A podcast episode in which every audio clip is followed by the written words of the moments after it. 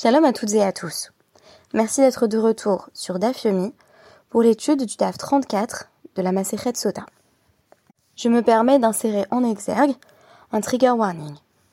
Il sera question dans ce podcast de mort par noyade, mais aussi de la folie qui peut y conduire. Étant donné que c'est un sujet sensible, il m'a semblé bon de le signaler d'emblée. La référence du jour, c'est le tableau Ophélie, Ophelia, de John Everett Millet, réalisé en 1851-1852. On y redécouvre la belle Ophélie, celle qui aima Hamlet et que son chagrin rendit folle lorsqu'elle fut par lui trahie.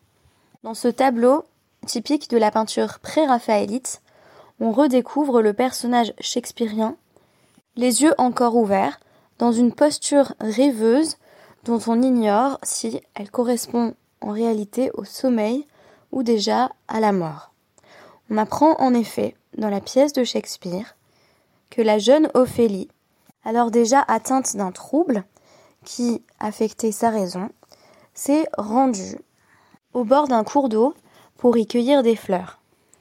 Mais ce faisant, sans prêter attention à l'eau qu'elle avait autour d'elle, elle s'est noyée, dans un acte dont chacun ignore s'il s'agit d'un accident ou d'un suicide. Bien que la thèse du chagrin d'amour implique que cette seconde hypothèse soit plus vraisemblable. L'Ophélie de Millet a encore les mains chargées de ces éphémères bouquets lorsqu'on la découvre ainsi, flottante, en un sujet qui était alors fort peu abordé à cette époque, à savoir les représentations artistiques de la noyade. Je me propose aujourd'hui de lier la thématique de l'eau à celle de la folie, en évoquant tout ce qui, dans notre DAF, dénote d'une absence totale de réalisme, notamment dans la représentation des eaux. Là encore, il sera question de la noyade, mais c'est celle qui nous guettait en tant que peuple, à deux reprises bien sûr, lorsque nous traversâmes la mer des joncs, à l'issue de la sortie d'Égypte, lorsque nous étions poursuivis par les chars égyptiens. Et une seconde fois, lorsque, mené cette fois-ci par Yehoshua, le peuple s'avance vers Eretz Israël pour conquérir la terre, traversant ainsi le Jourdain. La Guémara va ici en effet préciser une menace bien réelle, celle d'être noyé si l'on refuse d'accomplir cette vocation qui est ainsi désignée par Hachem, conquérir la terre. Un peu comme dans la métaphore de la montagne renversée, où nous sommes contraints d'accepter la révélation ou de mourir, qui est une grande tradition midrashique, nous avons ici un autre choix, la conquête ou la mort. Si nous ne nous rendons pas dignes d'Eretz Israël, de cette terre qui nous a été donnée, qui nous a été consacrée, alors notre vie en tant que peuple ne vaut rien. L'eau est donc toujours le signe à la fois d'une alliance divine et d'une menace, de ce qui pourrait tout aussi bien se retourner contre nous. L'eau participe aussi d'un sémantisme qui m'a semblé spécifique au DAF 34 de la Masechet Sota et qui sera caractérisé ici comme le trope du gigantisme. Ce que je veux dire par là, c'est qu'on a de nombreuses représentations d'objets ou d'éléments qui sont décrits comme immenses, des dimensions excédant véritablement toute représentation humaine, et cela va s'appliquer à la fois aux pierres, qui vont être recueillies euh, dans le Jourdain, en suivant les ordres de Yehoshua. Ça s'applique également à une grappe de raisin d'Eretz Israël qu'on nous décrit euh, comme devant être porté par de nombreuses personnes et pesant extrêmement lourd, donc là encore des dimensions tout à fait démesurées, et enfin l'eau elle-même. Il est question ici spécifiquement de la traversée du Jourdain, lorsque nous étions, disais-je, conduits par Yehoshua. On nous dit, Melamed euh, Nigdashin Kifim Kifim. On apprend d'une tradition midrashique que lorsque le Jourdain s'est de nouveau, encore, on a des eaux qui se séparent en deux pour laisser passer le peuple, lorsque euh, les eaux se sont rassemblées et se sont élevés. La hauteur de l'eau atteignait les 3000 milles et plus encore, donc yoter mishlosha meot mil. Qu'est-ce que cela signifie? Eh bien que on avait des étendues verticales d'eau qui s'élevaient vers le haut à perte de vue sur des kilomètres et des kilomètres, de sorte que on voyait de l'eau jusqu'au ciel en réalité, jusqu'à ce que la vue humaine peut discerner. De sorte que les rois du monde entier ont vu tout à coup l'eau s'élever. Là encore, nouvelle comparaison avec la révélation au Har Sinai, puisque des traditions midrashiques bien ancrées nous précisent que la terre entière a tremblé au moment où nous recevions la Torah, de sorte que nous n'étions pas euh, les seuls témoins de cette révélation dont nous étions pourtant les seuls acteurs. Alors on nous dit, Shenema, Vayi, euh, Rishmoa kol melache haimori, asher behever ayarden, yama vechol malche euh, haknani, asher al hayam et asher hovish hashem et me hayarden, mifne vne Israël, ad Avram, va Levavam, Od Israël. Donc on nous dit, tous les rois des Amorites, tous les rois des, euh, des Cananéens, des Amoréens ou des, et des Cananéens, qui étaient aux côtés de la mer, ont vu que Hachem avait fait sécher donc les, les eaux du Jourdain, plutôt avait fait euh, se, se, lever des deux côtés euh, des Hébreux les eaux du Jourdain, de devant les Béné Israël, jusqu'à ce qu'ils soient passés de l'autre côté, de sorte que ces rois, leur cœur littéralement a fondu, ils ont tremblé, euh, et ils ont perdu tout espoir parce qu'ils se sont rendus compte que l'ennemi qui arrivait était soutenu par la main de Dieu. Nous en avons un exemple tout à fait parlant, c'est le discours de Rachav, qui relève tout à fait d'ailleurs du Pshat. Ce qu'on peut noter ici, c'est que là encore, l'effet d'hyperbole ne s'applique pas seulement à l'eau.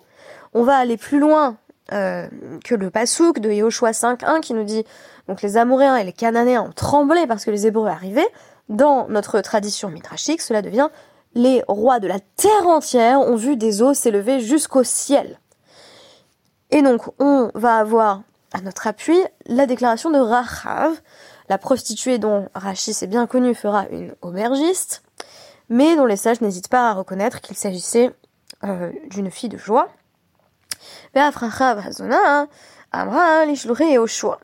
Donc voici ce qu'elle a dit. Quand les espions de Josué se sont rendus à, euh, à euh, elle les a euh, hébergés, elle les a accueillis et elle leur a dit, à ses envoyés de euh, euh, qui et me. Nous savons déjà que euh, Hachem a fait sécher euh, les eaux de la mer des gens devant vous. Euh, Urtiv, et Nishma. Et nos cœurs euh, ont été saisis d'effroi, d'épouvante lorsque nous avons appris cela, et nous avons tous perdu espoir. Donc là encore dans Yoshua 2, 11. Et malgré la similitude textuelle évidente avec le passage que je viens de vous citer, en réalité, il s'agit ici non pas de la traversée du Jourdain, qui n'a pas encore eu lieu, puisque c'est trois chapitres plus tard, mais bien de la euh, mer dite rouge, la mer des joncs, que les Hébreux ont traversée avec l'aide d'Hachem euh, lors de la sortie d'Égypte. Donc les deux événements sont mis en parallèle, et Rachav fait le lien entre les deux en disant, puisqu'ils ont été capables de traverser la mer des joncs avec l'aide d'Hachem, ce sera pas très difficile pour eux de passer le Jourdain. J'ajouterai quelques mots sur Rachav dans un instant, c'est une figure qui m'intéresse beaucoup. On nous dit en tout cas, Odam Beyarden Amar Lahem Yoshua. Tandis qu'ils étaient encore dans le Jourdain en train de le traverser, Yoshua s'est adressé au peuple en disant Deu Alma Atem Ovrim et Hayarden. Sachez pourquoi vous êtes en train de traverser le Jourdain, on n'est pas là pour faire du tourisme. la fin de la phrase, je l'ai ajoutée. Almenaj et Yoshvera Aretz euh, Mifenechem. La seule raison pour laquelle vous autorisez à faire ça, vous êtes autorisé à faire ça, c'est pour chasser les habitants de cette terre, pour investir euh, Eretz Israël dans le cadre du projet de conquête tel qu'il a été exprimé par Hachem.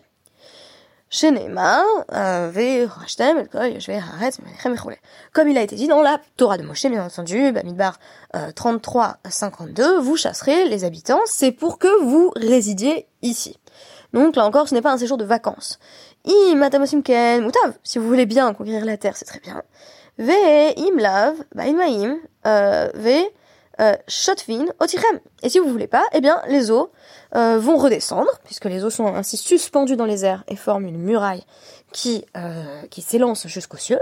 Eh bien l'eau va euh, descendre et, et nous noyer tous. Mai otirem otivetrem. C'est quoi otirem C'est à la fois moi et vous, on va tous mourir, parce qu'en fait si c'est pas pour ce projet-là, à quoi bon? À quoi bon achever cette période de l'errance dans le désert, si ce n'est pour le projet divin qui avait été fixé d'emblée? Et c'est à ce moment-là d'ailleurs qu'il y a une première élaboration sur le thème du souvenir, puisque de nouveau, Oda et Yarden, ils étaient encore en train de traverser, que Yehoshua leur dit, cette fois-ci c'est vraiment un passouk, donc Yehoshua 4-5, euh, que chacun prenne euh, donc euh, une pierre euh, sur son épaule en fonction du nombre de, de tribus, et donc on, on, nous dit donc à ce sujet, en citant le pasouk, donc de Yehoshua 4-6, les man hot euh, afin que ce soit pour vous un signe, et que quand vos enfants vous diront, bah, qu'est-ce que c'est ces grosses pierres que vous transportez avec vous, euh, vous direz Siman Labanim, c'est là encore un signe pour les enfants, pour les générations à venir, euh, que euh, leurs ancêtres ont traversé le Jourdain. Donc là encore une sorte de construction du récit national. Et je me suis dit que l'hyperbole, qui est vraiment la figure structurante, donc le trope structurant de ce DAF, c'est aussi lié à cette construction d'un mythe national. Euh, D'ailleurs, ce qui est très intéressant, c'est que ça procède d'un renversement euh, de tout ce que les, euh, les, explorateurs avaient dit au sujet des raids Israël. Et ça, c'est justement le thème du Hamoud Bet, que, que je ne ramène pas dans le podcast d'aujourd'hui, mais qui traite justement de la faute euh, des Meraglim, euh, qui ont été envoyés en Eretz Israël et qui ont dit, écoutez, la terre, euh, en tout cas, elle est peuplée de géants, tout est plus grand, tout est démesuré en fait, euh, y compris les habitants. Donc c'est pas la peine euh, d'espérer conquérir quoi que ce soit. Et là évidemment, on nous dit que cette fois-ci les Hébreux qui euh, perdent tout espoir et on sait que c'est cette faute qui qui, conduira à une, longue errance euh, avant de pouvoir entrer en Eretz Israël. Justement, c'est le fait de perdre espoir qui est perçu comme particulièrement problématique, d'ailleurs très intéressant, puisqu'à de nombreuses reprises, euh, les Hébreux, dans toute la Torah, disent on veut rentrer en Égypte, on en a trop marre, et c'est pas ça qui leur est euh, imputé comme la faute la plus grave, mais c'est le fait de perdre espoir dans la possibilité de construire quelque chose en, en Eretz Israël parce que c'est trop compliqué.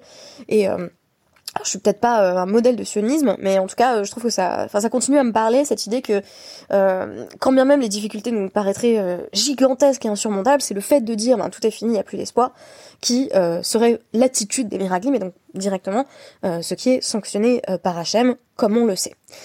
Quoi qu'il en soit, ici c'est très intéressant, on nous dit, on va prendre des pierres, qui sont encore des pierres énormes, euh, pour se rappeler de ce qui a été vécu à ce moment-là. Donc un récit national qui se construit par des figures, des figures d'exagération, euh, par des objets, donc euh, des signes, des simanimes qui viennent rappeler ce qui a été vécu, mais également par, et ça c'est très intéressant, une perception de ce qui a été vu à l'extérieur. C'est-à-dire c'est pas seulement regarder, c'est incroyable les miracles qu'Hachem a fait pour nous, c'est regarder les autres ont vu les miracles qu'Hachem a fait pour nous.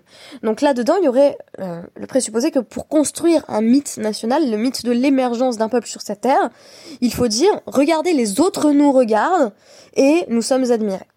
Notons d'ailleurs que dans le discours de Raham en particulier, euh, cette terreur, cette sainte terreur devant les prodiges qui ont été accomplis pour les bénis Israël, se mue directement en velléité de conversion. Ce qu'il faut savoir sur Ahab, c'est que elle, trahit son peuple parce qu'elle a conscience de ce qu'Hachem a fait pour les Hébreux. C'est d'ailleurs un choix qu'on peut qualifier de, stratégique.